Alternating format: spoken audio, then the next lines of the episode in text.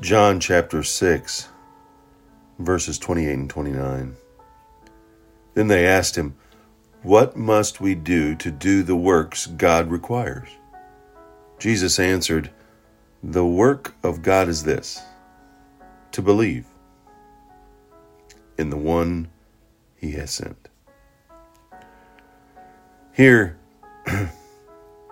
Jesus is explaining what must be done to follow the works of God and what he requires.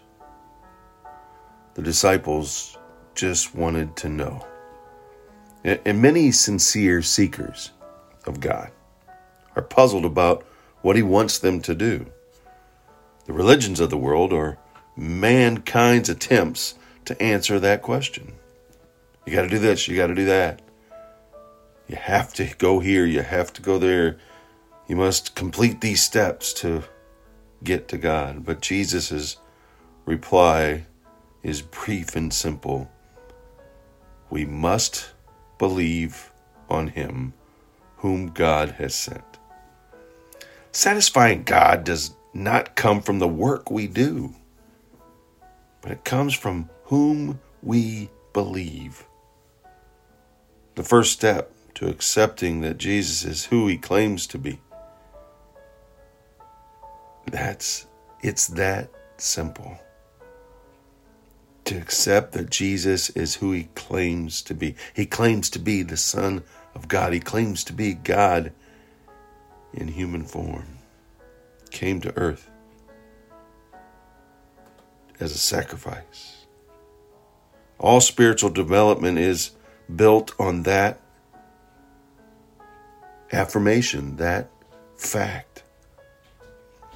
Declare to Jesus, "You are the Christ.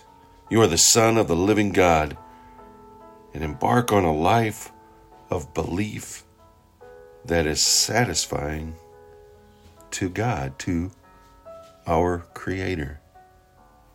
We try to make things so difficult, and here Jesus reminds us it is so easy. Have you asked, "Lord, what must I do to do the works you require?" And listen to Jesus' affirmation to believe in the one whom I have sent. Go out, make it a wonderful, trusting and obeying and believing in who God is, and watch your life blossom right before your eyes. Maybe difficult, maybe a struggle, maybe some drought, maybe some difficult soil, but the realization is through God, all things are possible. In fact, they're doable. Believe, trust, obey. He did it. Let's do it.